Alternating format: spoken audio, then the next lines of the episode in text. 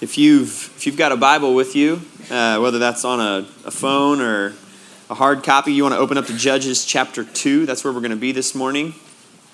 And if you've got uh, one of the blue Bible Initiative booklets, some of you are very faithful to bringing that booklet with you every week, and I've not ever even made reference to it during a sermon, but we're going to today.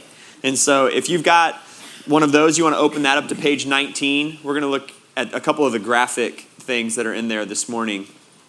Um, where we've been thus far, we're, we're jumping into the book of Judges. That crosses over into another era of Old Testament history. And so, what I want to do is just walk through. Maybe you haven't been with us over the last few months, or maybe you haven't been reading along, and uh, I want to be able to just catch everybody up, kind of contextually in the big story of the Old Testament. Where are we this morning in, in the book of Judges?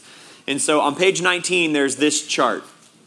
Yours is vertical because the book is vertical. This one, we had to kind of go horizontal. Um, but what we've seen thus far is that in Genesis chapters 1 to 11 is the era of creation.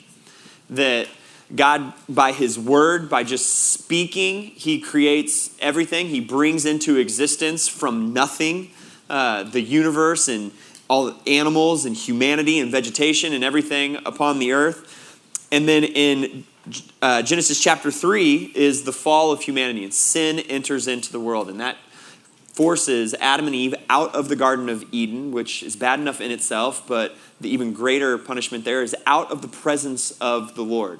And now, because of sin, it's impossible for humanity to rightly relate to God. And so, the next big scene in the Bible is the flood and God floods the entire earth in response to the sin of humanity, but He's merciful and gracious and preserves humanity through the family line of Noah. And then after that, at the Tower of Babel, humanity is scattered.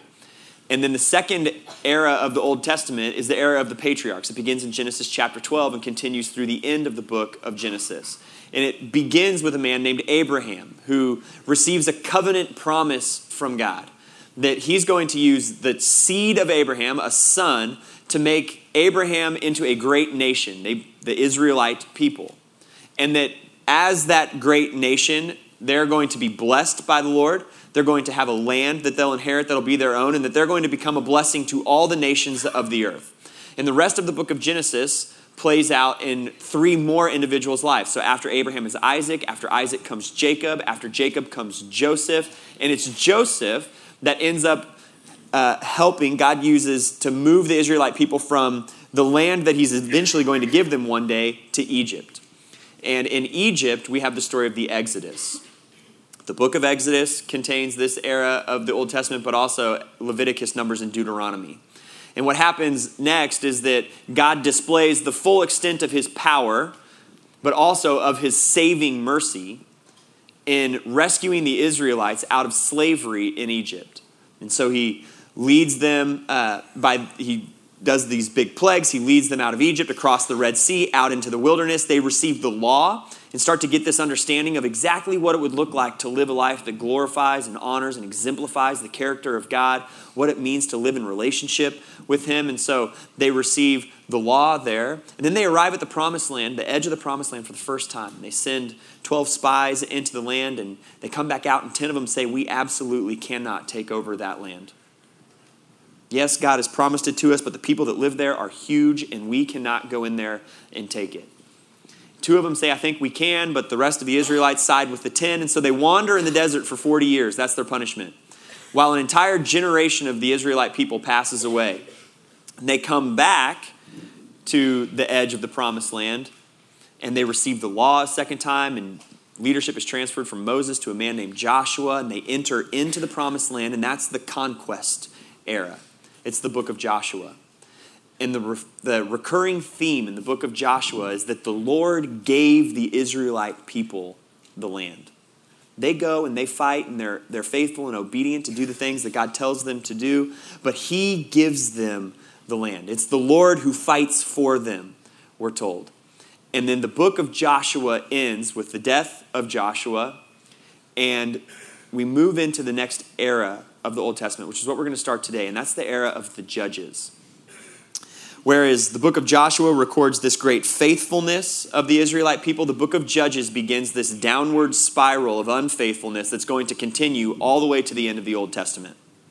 And so, if you are opened up to Judges chapter 2 and you just look backward at chapter 1, my Bible, which is an ESV translation, right above verse 27 says, Failure to complete the conquest. It's the heading in my Bible. Yours might say something similar. And what comes from Joshua 127 down to the end of Joshua or Judges chapter 1, excuse me, is there's a listing of various tribes of the Israelite people and the cities they failed to conquer they left some of the Canaanite inhabitants there in the land. And so, this then is what Judges chapter 2 tells us was the result of that. Verses 1 through 5. Now, the angel of the Lord went up from Gilgal to Bochim, and he said, I brought you up from Egypt and brought you to the land that I swore to give your fathers. I said, I will never break my covenant with you, and you shall make no covenant with the inhabitants of this land. You shall break down their altars but you have not obeyed my voice. What is this you have done? So now I say, I will not drive them out before you, but they shall become thorns in your sides, and their gods shall become a snare to you. As soon as the angel of the Lord spoke these words to all the people of Israel, the people lifted up their voices and wept. And they called the name of that place Bochim, and they sacrificed there to the Lord. In the first five verses of Judges chapter 2, we see uh, a disobedience and a disappointment. For as faithful as the Joshua era of Israelites were, the Joshua generation of Israelites were, they were disobedient in that they didn't completely clear out the promised land. And so God reminds them, I made a covenant with you, and I will never break that covenant. That's the end of Judges 2, verse 1. In fact, that should be one of the most beautiful verses in all of Scripture for us. I will never break my covenant with you, says the Lord. And He really, really means that. As we read over the rest of the Old Testament here and into the New Testament, we need to keep that in mind. He's not ever going back on the promise that he made to Abraham that Abraham's people, the son of Abraham, would become a blessing to all the nations. And he's going to fulfill that all the way to the giving of his son in Jesus Christ, which we celebrated last week at Easter. And he says, But you have broken that covenant. And that should be some of the most heartbreaking words in all of Scripture because the Lord displays himself over and over and over again in the Bible to be so, so faithful. And yet, what we see in humanity is that we are so, so not. Whereas God is not ever going to break his covenant, the story of the Old Testament is that the Israelites are not ever going to keep it. And yet, he is merciful and he's gracious to them repeatedly. And God says that the people that they've left in the land are going to become a thorn to the Israelites, and that that's going to hurt them. That's what a thorn would do. You step on a thorn, or like maybe in our time it would be like a, a rogue Lego on the floor in the living room, and that that is going to hurt you. But that their gods, the gods of the uh, Canaanite people, are going to become a snare. You set a snare when you want to capture and kill something. Those people are going to be a thorn, they're going to hurt you, but it is their gods, he says, that are ultimately going to destroy you. And I'm not going to go before you any longer. I'm not going to clear out the land for you anymore. The Israelites in Joshua's time made a compromise. They decided that we're going to leave some of these people in the promised land. And there are some reasons for that that I think seem somewhat logical. I mean, maybe they're just tired of fighting. The book of Joshua records 37 uh, military engagements that the Israelite people undertook with various inhabitants of the promised land. And maybe they arrive at these you know, a handful of cities and they just say, you know what, we're tired of fighting. So we're not going to do it anymore. Or maybe they arrived at a point where they thought to themselves, it's time to just start building what the Lord promised He was going to give us in the land that He's, he's given to us. And rather than be completely faithful to what He told us to do, we're just going to start building what we think He wants us to do. So we'll leave some of these people here. Judges chapter 1 also tells us that a number of these uh, Canaanite people that they left in the land, they forced into slavery, into forced labor. So maybe the Israelites thought, well, if we leave some of them, maybe we can make financial gain. They can help us accomplish some of the things that we need to do. We can force them into slavery for us. Or maybe they're just afraid. The Canaanites were professional warriors. The Israelites are an agrarian people. They're shepherd, they're shepherds and farmers. The Canaanites have chariots. so maybe they just decide, you know what? We're afraid to continue. So we'll just leave some of these people here. The bottom line is that their passivity and their negligence become the foundation of their compromise. And so Judges 2 6 to 10 tells us this. It's actually a recap at the end of the book of Joshua. When Joshua dismissed the people, the people of Israel went each to his inheritance to take possession of the land. And the people served the Lord all the days of Joshua and all the days of the elders who outlived Joshua, who had seen all the great work the Lord had done for Israel.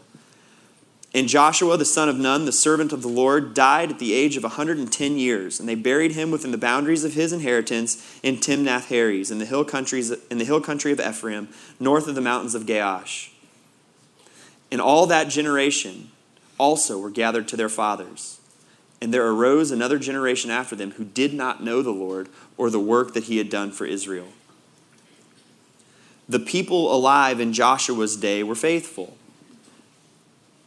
They made this particular compromise, but they're described as being faithful. They had seen the great work that the Lord had done for Israel. That's verse 7, chapter 2 and they died. And almost unthinkably, verse 10 tells us that another generation comes after them who do not know the Lord, who don't know the work that He's done for Israel.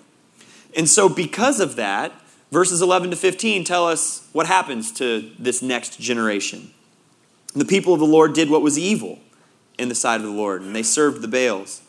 And they abandoned the Lord, the God of their fathers, who had brought them out of the land of Egypt. They went after other gods from among the gods of the people who were around them they bowed down to them, and they provoked the Lord to anger. They abandoned the Lord and served the Baals and the Ashtoreths. So the anger of the Lord was kindled against Israel, and he gave them over to plunderers who plundered them. And he sold them into the hand of their surrounding enemies, so they could no longer withstand them. Whenever they marched out, the hand of the Lord was against them for harm, as the Lord had warned, and as the Lord had sworn to them. And they were in terrible distress. We're told right before the conquest happens that the reason God wants them to remove the inhabitants of Canaan from their land is because inevitably what would happen if they left them there is that they would end up adopting their uh, kind of morally bankrupt practices and worshiping their false gods. And then we're told right here in Judges 11, or Judges 2, 11 to 15, that that's exactly what happened. One generation leaves some of these people in there, and the next generation ends up worshiping their gods. And the last verse of that section, verse 15, says that they were in terrible distress. Judges 2 16 to 19 gives you a foreshadowing, a preview of what the entire book is going to be. The Lord raised up judges who saved them out of the hand of those who plundered them. Yet they did not listen to their judges, for they whored after other gods and bowed down to them. They soon turned aside from the way in which their fathers had walked who had obeyed the commandments of the Lord, and they did not do so. Whenever the Lord raised up judges for them, the Lord was with the judge, and he saved them from the hand of their enemies all the days of that judge.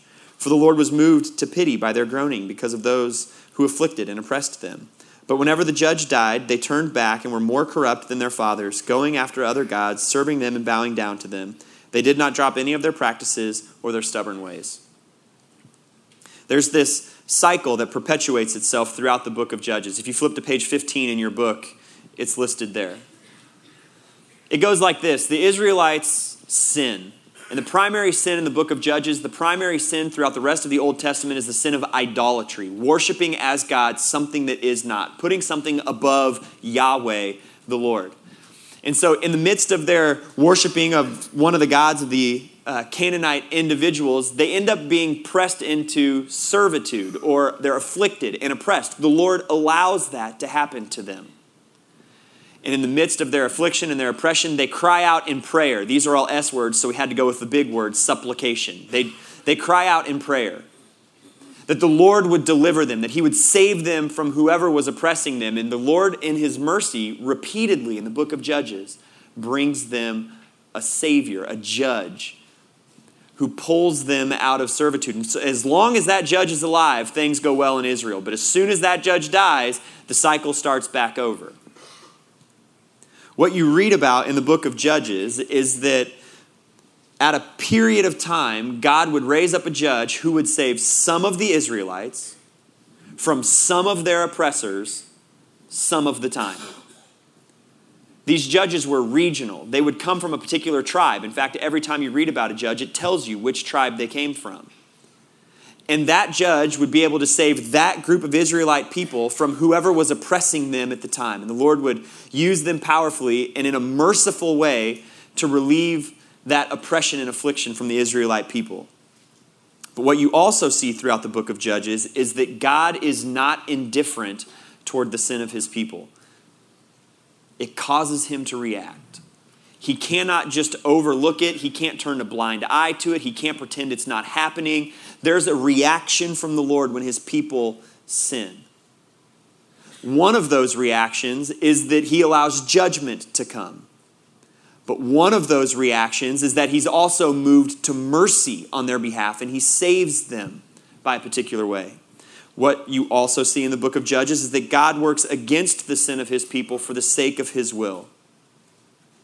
God actually uses the actions of Israel's enemies for the sake of his own will.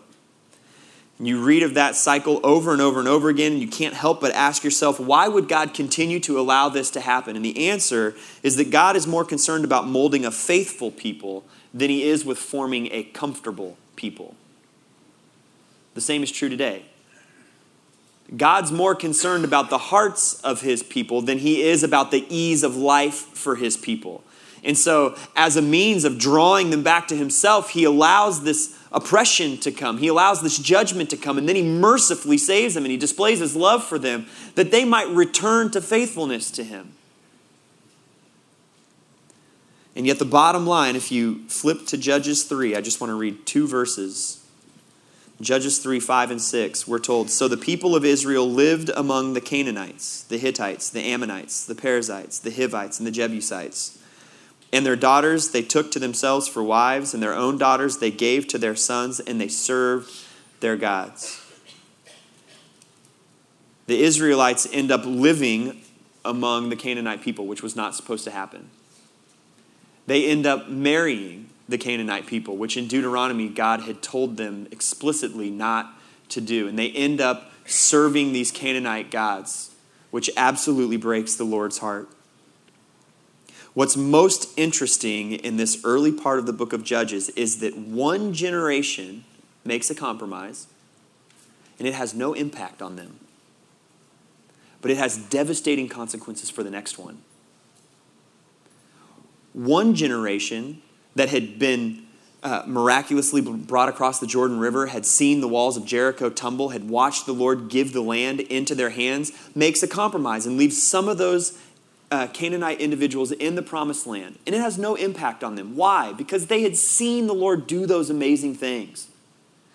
And so to leave some of these Canaanite people there was no temptation to them. I've seen the Lord do great things. These people can stay. I'm not going to worship their God. I don't, I don't really care about them. They can live over there in that city and they'll be totally fine. But the next generation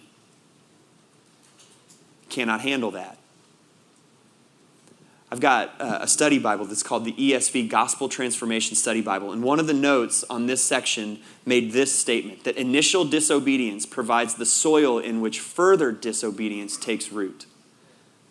Joshua's generation did something that seemed mostly harmless, left some people in the promised land. But it sets up the circumstances by which the next generation finds themselves in great distress find themselves disobedient to the Lord and ultimately leads to their destruction, which is the rest of the story of the Old Testament. Where I want us to camp out this morning is on this truth, this statement that the compromises of one generation lead to the waywardness of the next. That's the predominant story of the rest of the Old Testament that one compromise in one generation leads to generation after generation after generation of disobedience and unfaithfulness. It didn't impact the first, but it literally led to the destruction of those that came after them.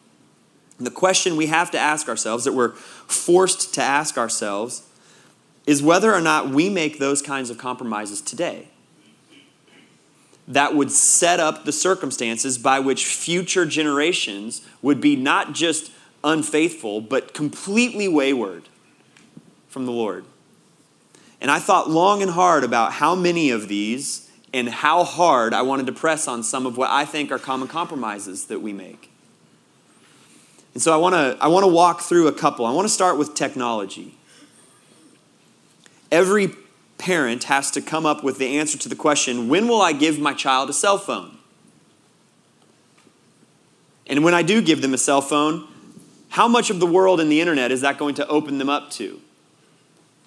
Every parent has to answer the question how much cable will we put in our house? And what, to what degree will we allow our children to interact with technology? Now, hear me say this off the front end I love technology. But at the same time, I understand that even though I really love ESPN, and my wife and I really enjoy watching the Food Network together, that there are a whole lot of other channels that come with our cable that aren't so great. And they're not a temptation to my wife and I at all. We don't watch them. We don't even, I couldn't even tell you what all comes with our cable. I know that we have the History Channel and ESPN and ESPN2 and ESPN Classic. And I know that we have the Food Network and the Cooking Channel and HGTV because Melody likes those. But if we had a 14 year old son that we left at home alone from time to time, would he be aware of the other channels that are present? Would he find them and that would open up to him a world of content that maybe he didn't even know existed? Would the compromise that we made, though it had no impact on our own personal faith and relationship with the Lord, open him up to a world of disobedience, distress, and potentially self destruction? Let's take another one sports. Sports are a wonderful thing. But it's very, very common that in our world today, everyone thinks that their child has the potential to be like the next LeBron James. And so, because my child has the potential to be the next LeBron James, we're going to travel to every tournament available even if that means we're never able to be at church on Sunday. And maybe as an adult, as the parent, you think to yourself, that has no real impact on my relationship with the Lord. I love the Lord, I can worship Him and grow in Him, even if I'm not present for church. But if we fast forwarded 15 years and asked your child, what was really important in your home? Would they answer the question, oh, faith and worshiping the Lord? I mean, that was the foundation of who we are. Or would they say, soccer tournaments? Soccer tournaments were really important. In fact, they were the foundation of who we were as a family. Would they have the understanding, because you made a compromise as a family, that what was ultimately important was not being present and worshiping together and spending time in the evenings talking about scripture together. What was really important was another practice what was really important was going and playing in another game or going to another tournament. And the question you would have to ask yourself is how does that perpetuate itself generations down the road? What does that turn into? What am I communicating to my child? Let's go outside the parenting context. If you're just in a discipleship relationship, and there's just generation of people beneath you or below you or surrounding you who may or may not know the Lord. One of the things that I think we perpetuate accidentally all the time is the notion that success is the most important thing in American culture. I often tell people I'm a pastor. You know what the second or third question they ask me is? How big is the church? As if the number of bodies in seats is the defining characteristic of whether or not this church is successful. You know what? No one ever asks me, how healthy is it? How are people growing? In what ways are you making disciples? No one asks that. That's a hard way to judge success. I find that I inadvertently do this when I meet people all the time, or I'm getting to know you and you tell me about the things that your children do, or you tell me about your job, and inevitably, in my own head, I find a way to find out how good you are or they are at that thing. We, we kind of underline that success is the most important thing in all of the world. When the reality is that success in life is based on faithfulness, not on results that you may or may not produce. We do that all the time. We make this compromise that I'll give a little bit extra of myself or my time or my money in order to be more successful rather than giving myself fully to being faithful. And does that compromise create a situation whereby the following generation struggles to be faithful? Let me tell you this you walk into any high school or middle school in any suburban area in America, and you will see the distress caused by the fact that we worship success in America you will find 12 and 13 and 14 year olds contemplating suicide because they don't feel like they're good enough at stuff. Great distress. Ultimately, their destruction because we've made a compromise. And the compromise of one generation leads to waywardness in the next. Let me give you one more. Particularly, I, I speak this to my millennial friends. We really love our social media. It's wonderful. Facebook, Instagram, those are great things. Uh, I love them so long as they're put within the right parameters. But there's a thing that we do now, and I don't understand why my generation does this, but it's like really cool to post pictures of your alcohol. Like rather than posting a picture of just being at the Royals game, it's more fun to post a picture of the Royals game and my Boulevard beer or my fruity cocktail at breakfast one morning. Because everyone needs to know you had a mimosa, right? Is there anything wrong with drinking alcohol? Is it like biblically explicit that if you drink alcohol, you're living in sin? The answer is no. There are parameters around which you can consume it well, and there are parameters by which it's gone too far. But the reality is, we post our pictures of that stuff, and maybe we've got a weaker brother or sister who does struggle with the amount that they consume. And they see you, faithful follower of Jesus, three or four times in a month posting a picture of your alcohol, and they think to themselves, this must not be a big deal. And so your compromise there leads to a huge struggle for your brother or sister. If you're, if you're taking notes, jot down 1 Corinthians 8. The chapter of 1 Corinthians 8 is all about this idea that Paul says, look, in our culture, there are people who struggle with the idea that meat, that food might have been sacrificed to an idol. And even though we understand that idols aren't real, they're fake, they're not God, you could sacrifice something to an idol, and because the idol's fake, the food's not going to make you unclean. If that makes your brother or sister sin, Paul says this at the end. He says, If food makes my brother stumble, I will never eat meat. Never. I won't do it. We kind of bristle at that in America, that I would curb my own freedom for the spiritual good of another individual. That's hard for us because we're so individualistic. It's the, one of the defining characteristics of our culture. And that sneaks its way into the church. Why would I not do fill in the blank thing if it doesn't do any noticeable harm to my relationship with the Lord? Well, the answer is because what if it's doing real harm to someone else in their relationship with the Lord? That should burden our hearts.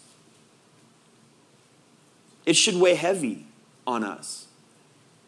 That we, as a, as a culture, as a generation, might make compromises, small, subtle, that make no difference to our relationship with the Lord, that end up having devastating consequences for the generations that come after us.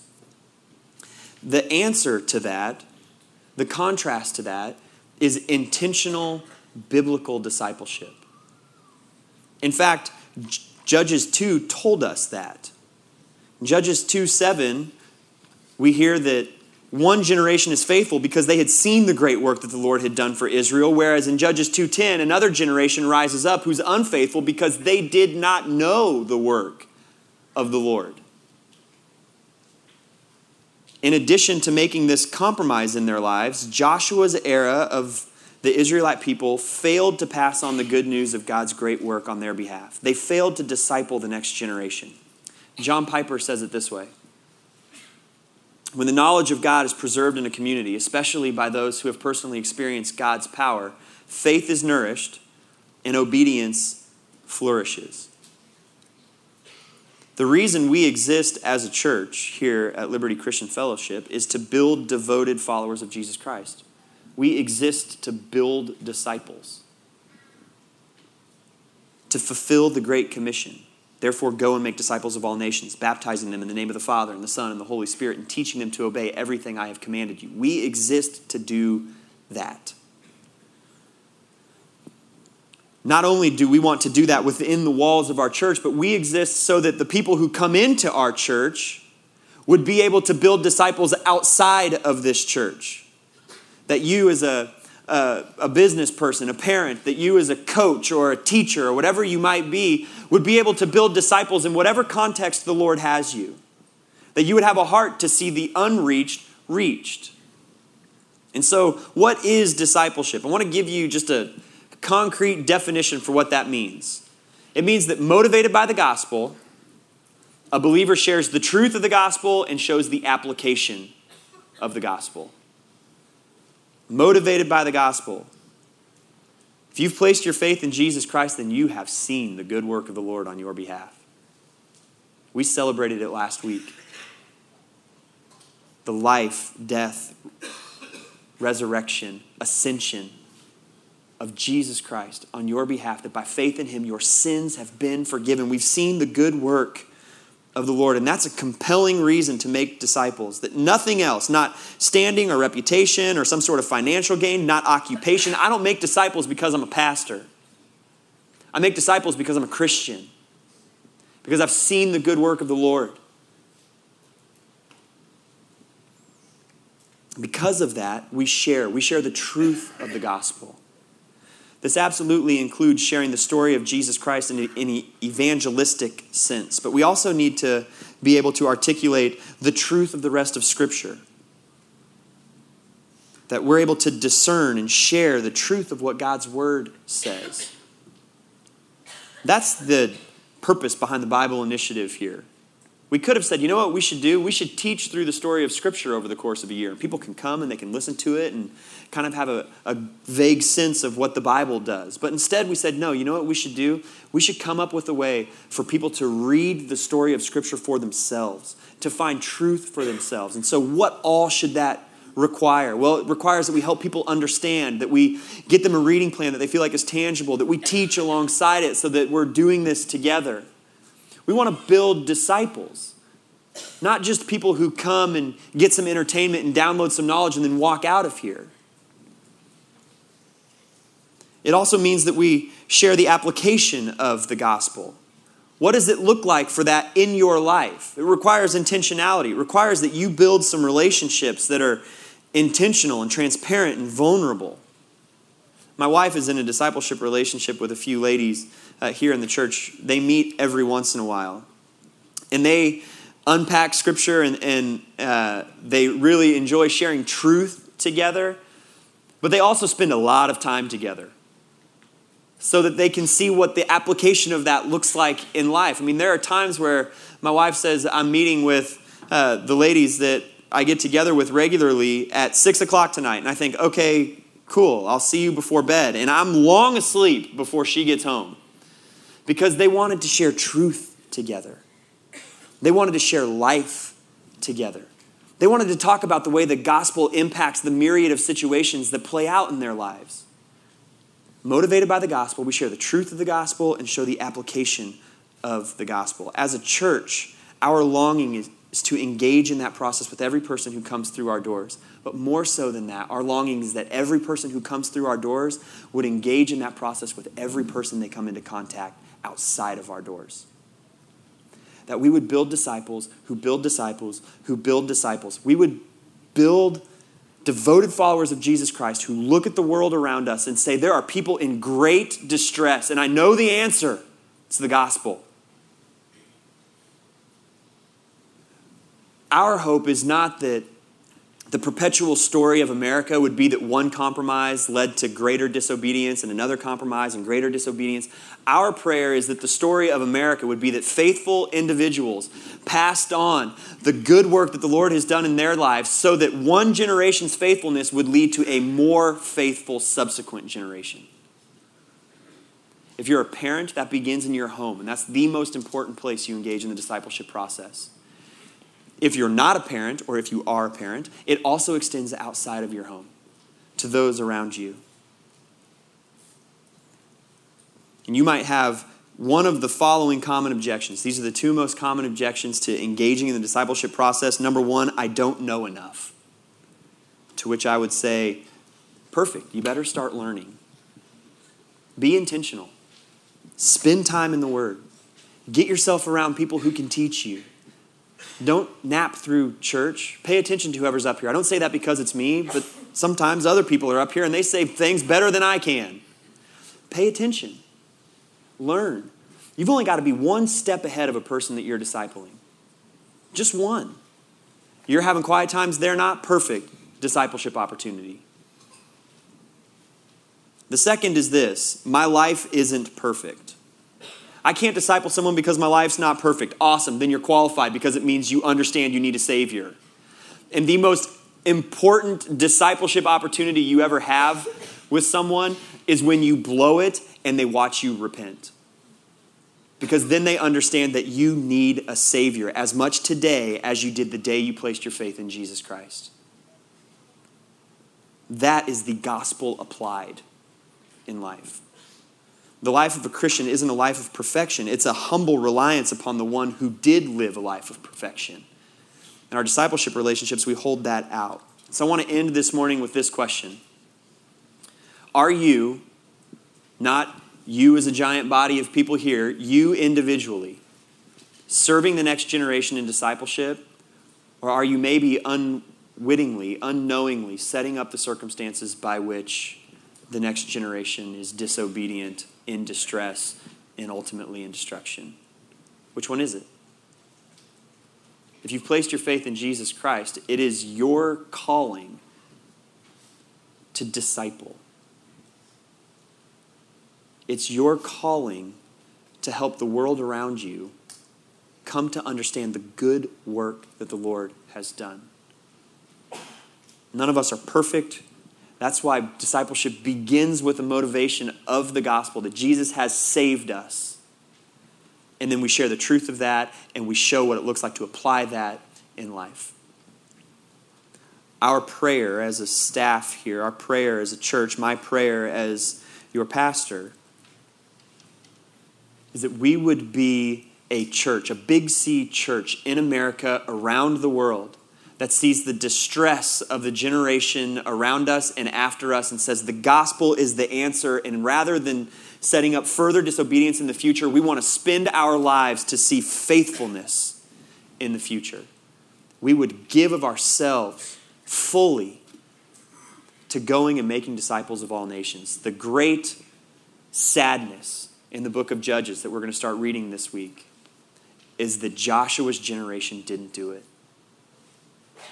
and it set up the terms by which the judges' generation and every generation after them was stuck in a cycle of disobedience that ultimately leads to their destruction, but culminates, thankfully, in the coming of Jesus Christ. Let's pray, and then uh, we'll go from here this morning. God, thank you for today. Thank you for your word.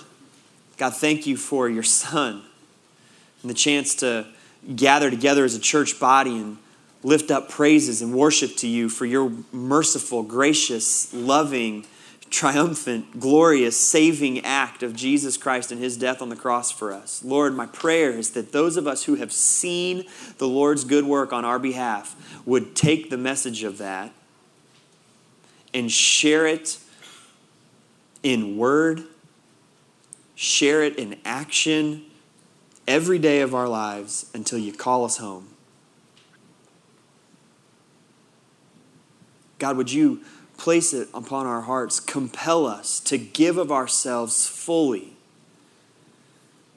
to making disciples in our homes, making disciples of the world around us. God, would you open our eyes to the places where we're making compromises, Lord, and challenge our hearts to rather than making a compromise in that area, to be faithful there.